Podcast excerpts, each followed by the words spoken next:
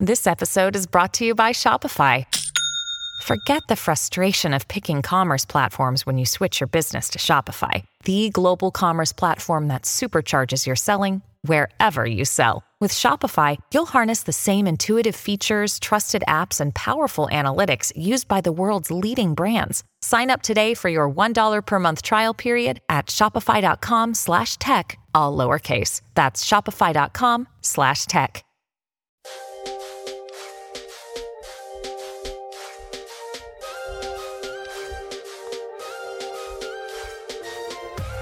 Welcome to the Drive Time News Blast. 30 minutes, 50 for subscribers of news of the day from a perspective of truth, liberty, and justice. This is Monica Perez. And I'm Brad Binkley.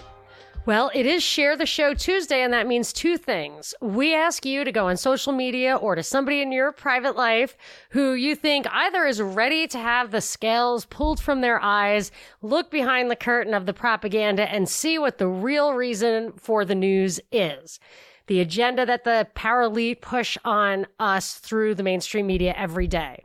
Or if you know someone who no longer listens to the mainstream media is totally burnt out on the news because they know damn well that it is not really telling you what they say they're telling you. It's not what you see is what you get, and there's no place to turn for the truth. So those are the people we think uh, who those are the people we do this for and who we think would like to be turned on to our show. But the other thing that Another reason to share this show is that we talk about, we alert people to some meetups with actual human beings in their area. So today it's uh, people in Colorado, Washington, California, Minnesota, New York, and Massachusetts. And I'm actually going to be at two of those meetups. So if you listen through to the end, I'll give you some more details on that. And don't forget, this is this week is the first Friday. So that means a disappearing patron party for all party level patrons.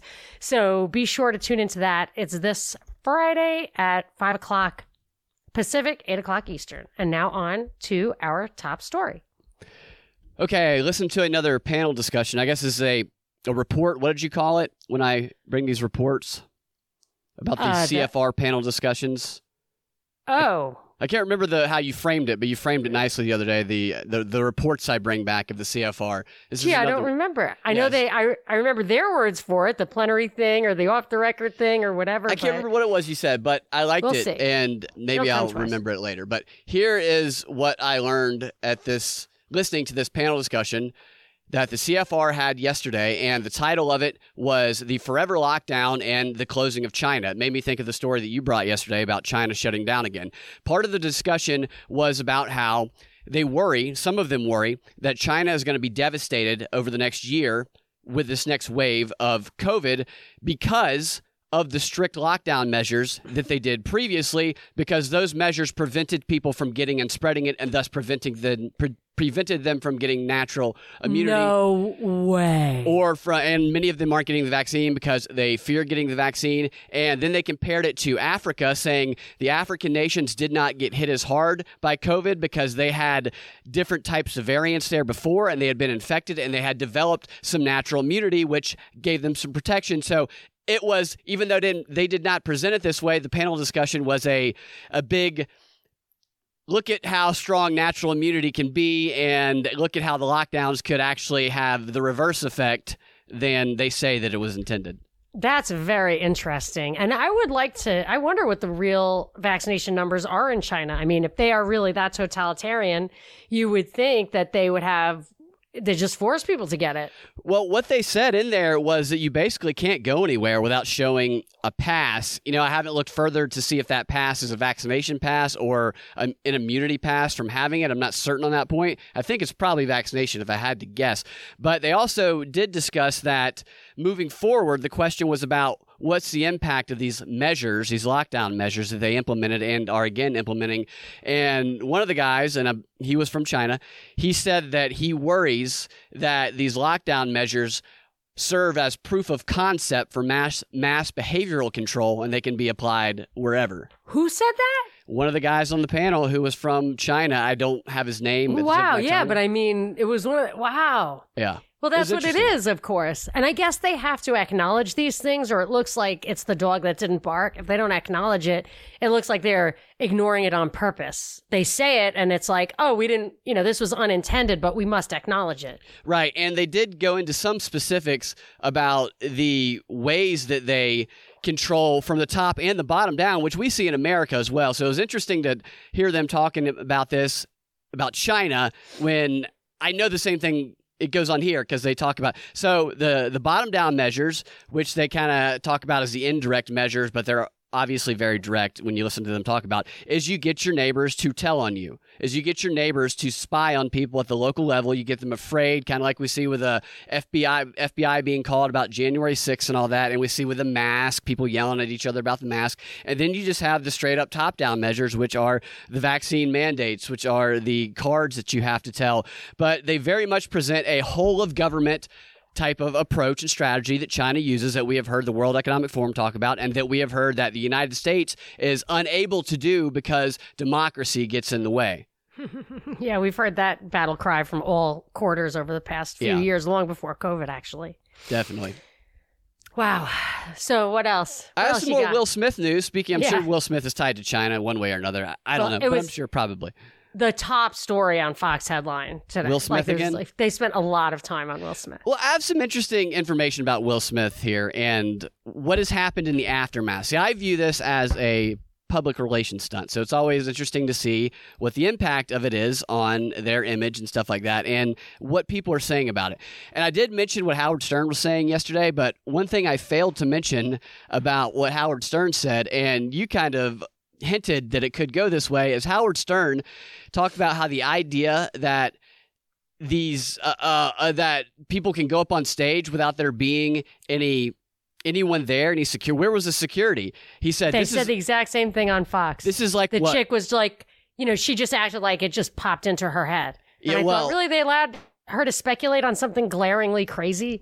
He definitely i'm assuming fox did not say this about it because he compared him to Trump. He said that's exactly what Trump did. They do these live events and they're not mediated and you don't have security and basically you know Trump gets away with saying anything he wants off the cuff and Will Smith gets away with anything and then he calls Trump and Will Smith the same guy.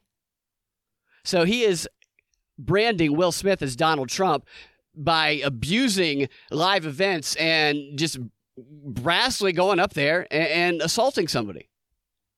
Wow. That's I I don't make that connection, but okay. Yeah, it's a toxic masculinity and it's the yes, live that, events are a problem yeah. without being mediated. Oh, I see. Yes. Okay, I get it. I get it. Yeah. Wow. Yeah, live events. I've been saying they've been hitting live events. Yeah. Yikes. Absolutely. And hmm. let's see how the this is working for Chris Rock in the aftermath. Apparently ticket sales are skyrocketing overnight after the event for his nationwide tour, which you know he's on a nationwide tour, obviously, because he wouldn't be up there if he was not. TickPick claims that they sold more tickets to see Chris Rock last night than they did in the past month combined. Also, there was a story in the AJC about how the Fox sold out immediately his show here. They also claimed TickPick did that the prices went up from a minimum of $46 per ticket on March 18th to a minimum of $341 today. And Is that secondary market? He didn't raise the prices, right? No, no, that's these a, are the venues. Secondary market. Yeah, right. The venues are raising the prices. Or TickPick or the raised, broker. it's probably so yes. brokerage. Yeah, it might be the brokerage. I don't know enough about the. It like gets it gets bid it gets bid up by the people. Other than I just was interested if is they are looking at this as an opportunity to make money, or if the free market is bidding the prices up. That's what I'm yeah trying to figure out. Yeah, that's a good question. Now, I would speculate that it's probably a little bit of both. People, here's why I think the prices are going to go up because people want to hear his jokes about the incident they see that and they go, "Oh yeah. my gosh, he's going to have some new material yeah. about this Will Smith thing. I'm going to get some tickets now." And that's great marketing, is what that is. It's fantastic marketing for Chris Rock getting uh, slapped in the face by the tippy toes of Will Smith's fingers in a very yeah. staged. Well, I think it's staged. Well, then, yes, he had his hands behind his back. Right. And who does that when someone's coming at you? And then, and I'll I'll give you some statistics because they already did a survey. There was already a survey done on how the public feels about what happened, and the public, they were asked, is a 1,100 people, a study done by OnePoll and StudyFinds.com. And the people surveyed were asked whether or not they agree that Smith should be charged by the LAPD with assault for the incident. Two thirds say that they at least somewhat agree that charges should be brought, and this includes 36% of people who strongly agree that charges should be brought against Smith. They also asked whether or not people thought the joke was appropriate.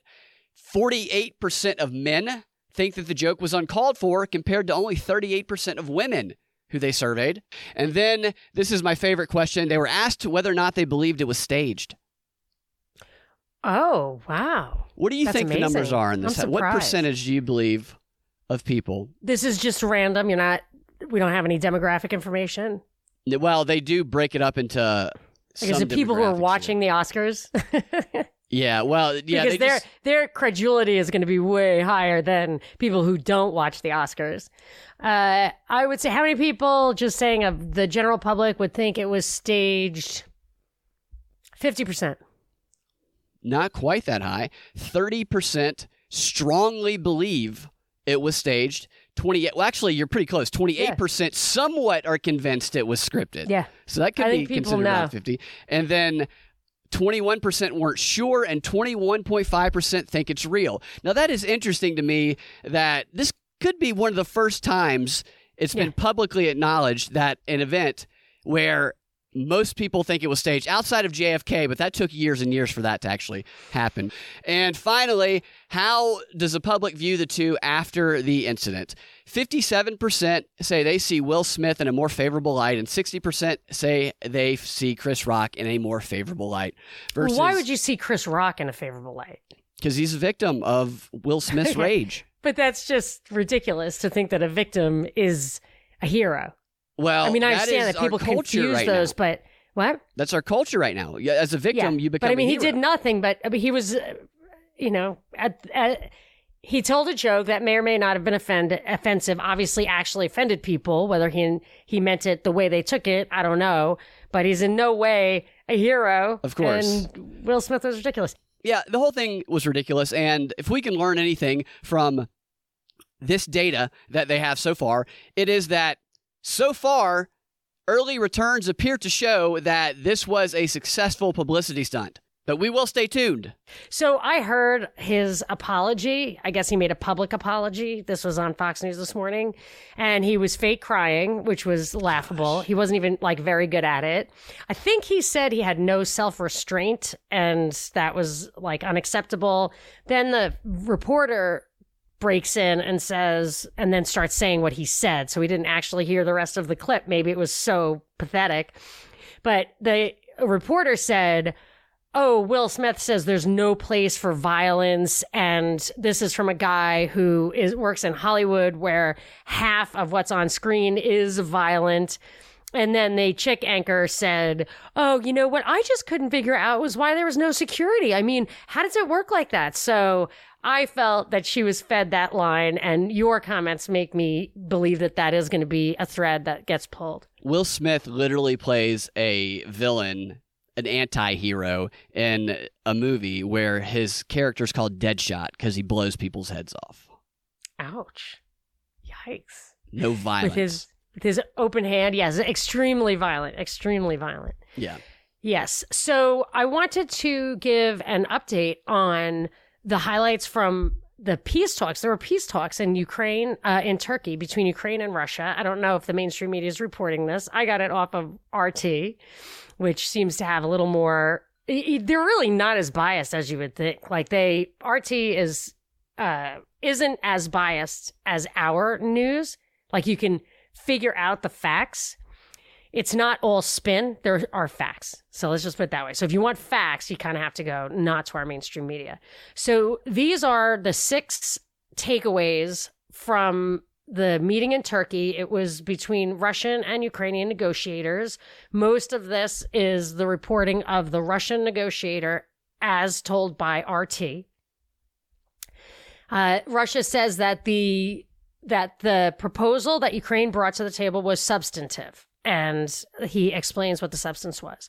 The first thing is, and and this was because they were substantive. There, Russia is actually before they reach any agreement, they are going to scale back their military operations. They're going to dramatically reduce their operations near Chernigov, which is a city I never heard of in Ukraine, and the capital, Kiev. So, trying to pronounce that in a in a way that I can't get ridiculed or c- accused of bias. So that's the first thing. They're going to scale back stuff. Uh, but then the rest are just the requests. Kiev wants a security guarantee similar to that contained in Article 5 of the North Atlantic Treaty, so the NATO thing, but it wouldn't be with NATO. It would be with Russia, the UK, China, the US, Turkey, France, Canada, Italy, Poland, and Israel. So I'll read that again because I think it's interesting.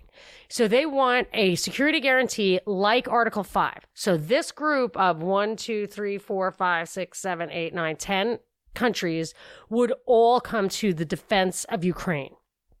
And it's Russia and China, the UK, the US, Canada, Turkey, France, Italy, Poland, and Israel.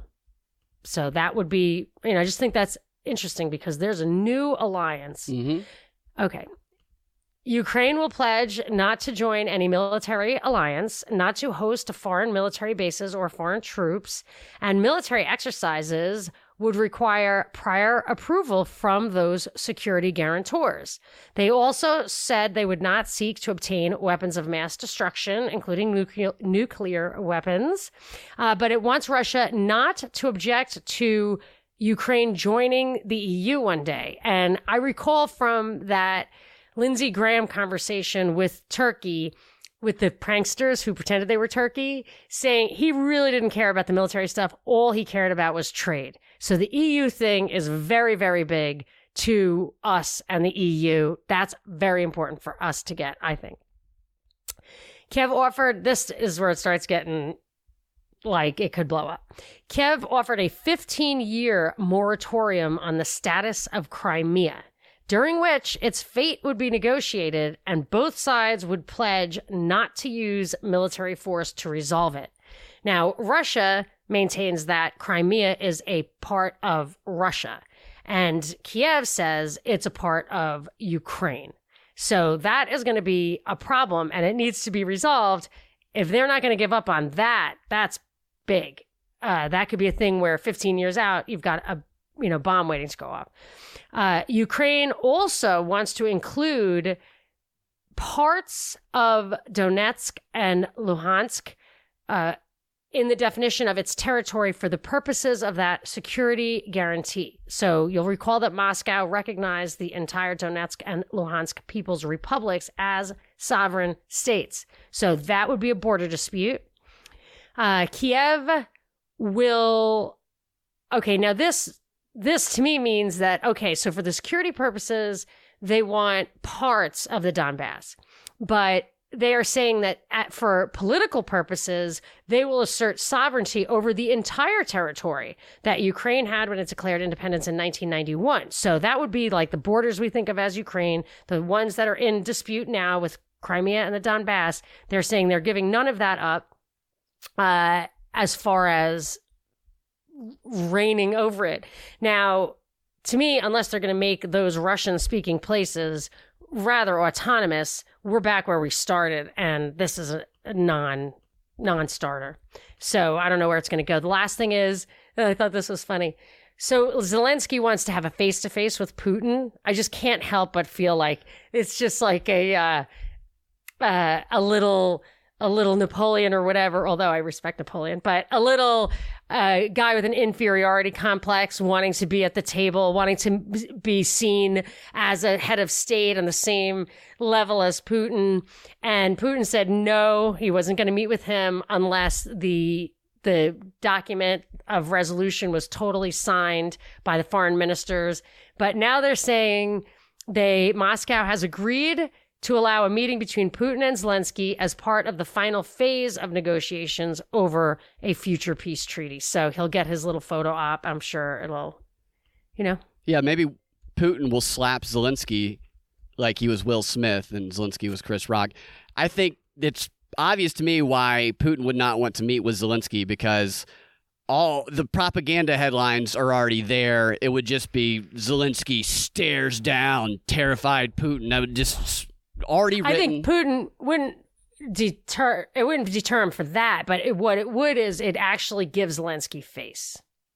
Yes, it, it would definitely do that as well. I, I, I just think if he is trying to reach the outer world at all, then he wouldn't want to give that opportunity for them to frame Putin the way that. See, when Putin met with Trump, our media framed Putin as the one staring down weak Trump. Our media will now frame Zelensky as the one staring down weak Putin, and he might not want to give him that opportunity.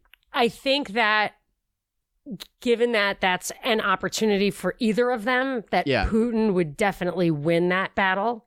So, yes, our media would portray it a certain way, and a lot of idiots would never see the truth. But on the world stage, I think Putin wins that that face off. Possibly. I mean, I think if you're judging it based on what you see, then yes, I would agree with that, that he would win it. Right. And I think only the US is that or like the West. But if he's looking at the world stage, which he often does, yeah.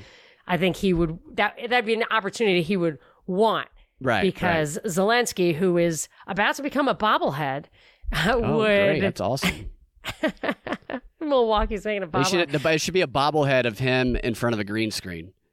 I, I, what I want to know is if they're going to have the bunker stubble, you know, I like because so. he's you know they'll trapped, have the shirt trapped yeah. without without water. yeah, they'll probably have. He'd be dead of, by now if he had no water. A bunch of variations of him, which are probably already on Amazon, of him like choking Putin or stepping on Putin's throat or something like that. I guarantee there's already some of those out there. I have four reasons why Putin's war has changed big tech forever. This is from Foreign Policy, and they're talking about this time of transformation that we're going through and how we've seen the Great Reset and corporations kind of take over. And what they talk about here is how these platforms have taken the lead in shaping this conflict in Ukraine and how it will forever be like this. Here's the first one the four reasons they present. Number one, the war has shattered the neutrality myth. What they're talking about here is that these platforms can no longer claim that they don't have responsibility for the content on their platforms, which that's been a big debate for a while, even before the pandemic and before oh, Ukraine.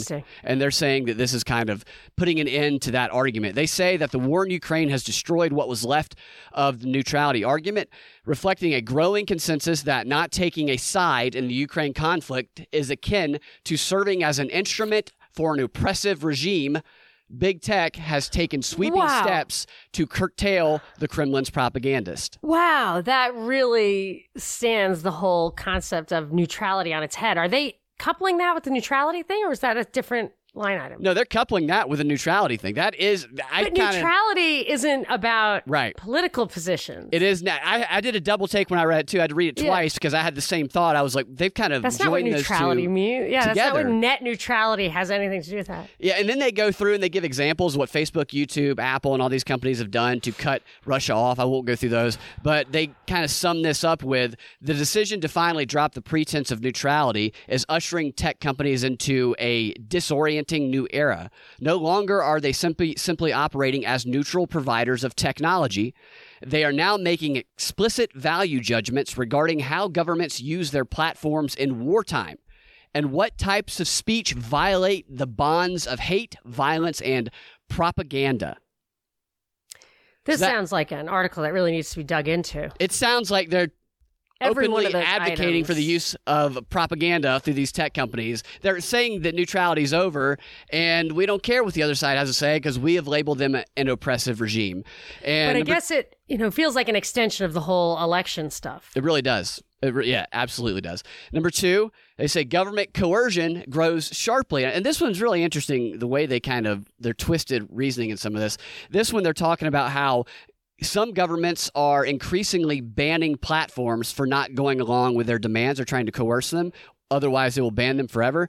And they say that in the run up to the war, that Russian co- coercion appeared to accelerate and in the wake of Facebook's decision to block Russian propaganda outlets but allow users in Ukraine to call for Russian soldiers to be killed in the war, that a Russian court labeled Meta as an extremist and banned Facebook and Instagram in the country.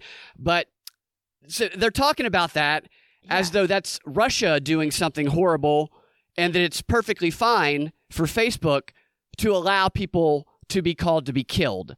That, that that's the reasoning they're doing here. This is justification. You that it's perfectly fine for them to do that, and it's evil for Russia to ban to stop them from being allowed to do that. And then they go on to talk about these other companies that are also banning ruling ruling parties for posting manipulated media and whatnot. And the whole idea here is again, it's the whole bias thing where where you can't be neutral, where you can give in to the the forces and the pressures of the West, you must give in, but you must not give in to the forces and pressures of Russia and others. And number three is Faultisan, F A U S T I A N. Faustian? Faustian, thank you. Like Dr. Faustus? Yes. Bargains and so unsavory compromises are in the spotlight. Deal with the devil. That's what right. I think is crazy that Dr. Fauci is. You know. Right. And, and their deal with the devil is they talk about how these companies will enact policies some will enact policies against authoritarian governments, while others will accommodate authoritarian governments, potentially violating human rights. And they point to TikTok, saying that TikTok is, which is Chinese owned, they say that they are complying with the Kremlin's censorship demands by removing 95% of its content for Russian users. And the reason that they say that that's evil is because our propagandists are trying to reach the Russian people. So that's why it's evil. And uh, the last one, I'll, I'll make this one quick, is the governments will try to create new apps to do their bidding and they talk about how these new apps are going to be popping up all over the place and you can totally hear them saying truth social throughout this whole thing but they don't actually say it. And these new apps will just bend to the will of authoritarian governments. They say in china the ban of google and facebook has helped pave the way for we- wechat and they say that these uh, the wechat serves as a powerful surveillance and censorship instrument as though google and the other platforms don't do that only WeChat does that. And they say that the search index Yandex in Russia restricts which news services can post headlines as though Google doesn't do that. Just completely ignoring the fact that the same thing happens here. So that those are the changes that they say are coming permanently for well, I think they were all on their way already, but Absolutely. never let a uh, a war go to waste for never. censorship and surveillance. Well, before we get to our deepest dive of the day, where we'll try to get to the bottom of Putin and Davos, I want to tell you what we're going to talk about in the XR the lifelong psychological effects of your first love. And, and this is my story, you're going to be surprised. Why isn't Phil Mickelson playing in Augusta? The reason is actually interesting. So uh, we do want to give a shout out to the sponsor of today's show. We are going to have some commercials, but I just want to tell you about a special offer that True Hemp Science is offering. They have a gummy product. It's organic, vegan. They are real gummies. They contain 100% hemp derived full spectrum hemp oil and 1.5 milligrams of THC, which is uh, under the wire for federal guidelines, so you can buy it anywhere uh, from any state. They come in two sizes a 12 count box or a 60 count jar. They are great for rest, relaxation, before going to sleep, or to help one cope with the nightly news. I think Chris threw that one in for me. The promotion to use is Prop Report. Order $99 and receipt worth of uh, products and receive a free 222 milligram jar of the new number 33 CBD oil. All of his numbered oils are fantastic in my experience, everyone I've tried. Uh, type into the comments section of your order propaganda report for to make sure you get that get that catches eye. And uh, and he's our sponsor for today. Also, if you want to support the show, don't just support uh, support our sponsors, which would be great but also support us. You can find our XR material at patreon.com slash propaganda report. Rokfin also, rokfin.com slash propaganda report also has our uh, XR material and our exclusive deep dives, deep dive live. I think we're doing that Thursday, if I'm not mistaken, of this week. And then you can also, if you really want the social scene, you can go to propreport.locals.com. You'll also get the XR material, but you will also find our social scene there. Okay, now a few commercials and we'll get back to the deepest dive of the day. So, for the deepest dive of the day, I found an article in Off Guardian. They really do have a lot of comprehensive reporting there. I kind of like their play on words. It kind of makes you think of The Guardian because they're English, but it's off guard. off Guardian.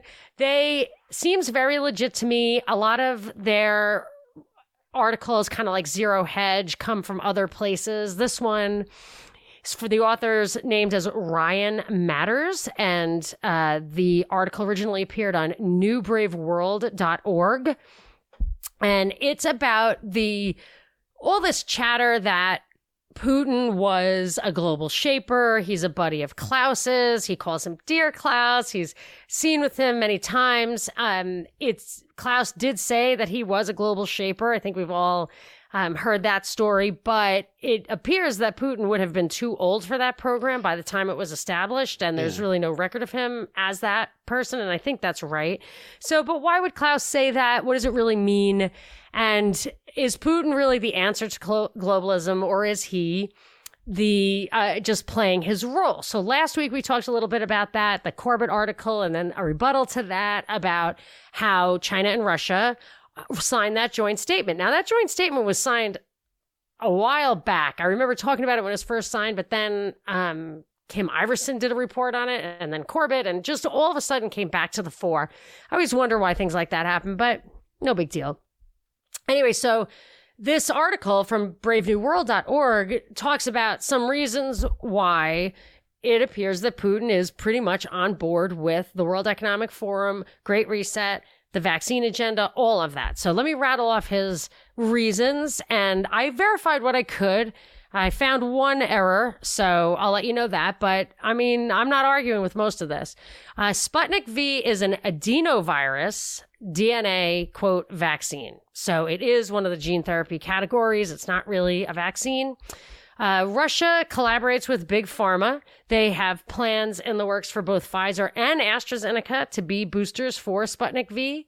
Uh, the developers of Sputnik V did joint trials with Pfizer, Moderna, and AstraZeneca. I know people think it's Sputnik 5, but I have read that it's Sputnik V for vaccine, like as a Sputnik vaccine. Anyway, so uh, I'm open to argument. Now, this is one thing he said that I think is not true. He said Russian vaccine passports are mandatory. And I looked into it, and there was legislation before whatever their par- parliament is called these days that said they were going to make vaccine passports mandatory for transportation and other things like that. It goes first before the legislative body and then it has to go again before the legislative body. It went first and then they put a hold on it. And it is, if I can, if I found it correctly, it is not currently mandatory, but they do have vaccine passports, which is bad enough. They are developing, of course, a CBDC, a central bank digital currency, which pretty much everybody is now. And that is, uh, he points out, and it's true, a key part of the technocratic control grid that the World Economic Forum globalists are constructing. Uh, he claims, Ryan claims that the lockdowns were as stringent in Russia as in the West. I would say they were to some extent, maybe not in other ways. People were resistant to it. They're resistant to the vaccine, but still the policies were pretty much on a par. Okay. There's a passage here from that statement that the joint statement between Russia and China, and it has some seriously globalist language. So I will read this one sentence to you.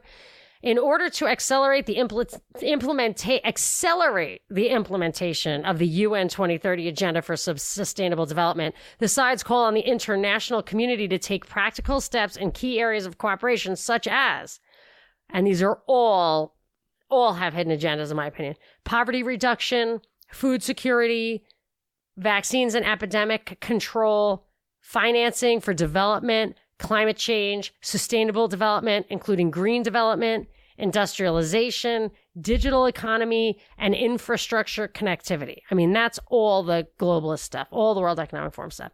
Putin's allegedly close friends with Henry Kissinger. At the very least, the Kremlin has admitted that they communicate all the time and talk about pressing international issues, as well as exchanging opinions on global perspectives. That was from the Kremlin. And then uh, one more passage I want to read you. There was some very serious great reset language in Putin's last speech at Davos. He said it's essential to join and coordinate the efforts of the world in countering the spread of the virus and making much needed vaccines accessible. We need to help the countries that need support, including the African nations. I'm referring to expanding the scale of testing and vaccinations. So the question today is how to build a program of action in order to not only quickly restore the global and national economies affected by the pandemic, but to ensure that the recovery is sustainable, relies on high quality structure, and helps overcome the burden. And this is such a buzzword of social imbalances. Uh, oh, clearly, wow. yeah, I know, right? Clearly, with the above restrictions and macroeconomic policy in mind, economic growth will largely rely on fiscal incentives with state budgets and central banks playing the key role. I mean, he's just he is just stipulating to every leg of the global reset tool. And there's two more things, and they just say basically that Putin's war in Ukraine is accelerating the rise of CBDCs, central bank digital currencies, all over the world. That was, I think, that started to become clear when we were cutting them off on SWIFT. And then uh, it's the war in Ukraine is also helping the Great Reset by further destabilizing the world economy and destroying the middle class, which is exactly what COVID was meant to do. I think I, I, recall highlighting that the middle and lower classes within the week of the first lockdown. Sky News uh, has reported that an increase in food prices is inevitable now due to the rising cost of fertilizer, animal feed, and fuel. Um, we are going to have food security issues in the UK. Fertilizer, I think the cutting off Russian fertilizer, which is dependent on a lot of the commodities that come out of Russia, or anybody can't make, a lot of people can't make fertilizer because they don't get those raw materials from Russia. That's what's going to drive the food shortages, from what I understand.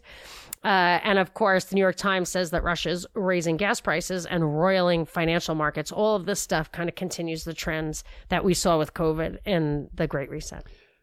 Yeah, absolutely they seem to be going down the same path. They're having similar discussions that all these think tanks just apply to using the same contexts, words, using the same words. And like I said, the one I watched last night now talking about how this stuff applies in further context, even more broadly after all of this stuff is done.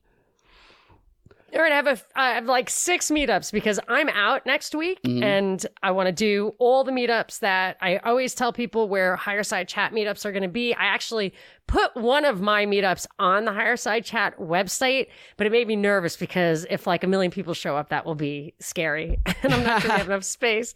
So I don't know if that's good or bad, but it's on there. I am now officially going to a THC meetup. That's awesome. So yeah, so April 1st. So this is coming up soon that uh, at 6 p.m. There's a THC meetup at the Blue Moon Brewery in Denver. April 3rd, which is this Sunday at 6 p.m., I will be landing in Boston and going straight to the meetup. So let's hope there's no weather delay. Knock on wood. Let's hope I'm not exhausted with jet lag. Nothing a little gin and tonic won't, uh, couldn't cure. That's at Brewers Tap and Table in Waltham, Massachusetts. So please let me know if you're going to be there. We absolutely positively need to have enough space. So please go to thepropreport.com meetups tab and just comment there, or you can email me at the propaganda report podcast at gmail.com. That also goes for my meetup in Nanuet, New York at the Nanuet Hotel on April 8th. Let me know if you're going to be there at the propaganda report podcast at gmail.com.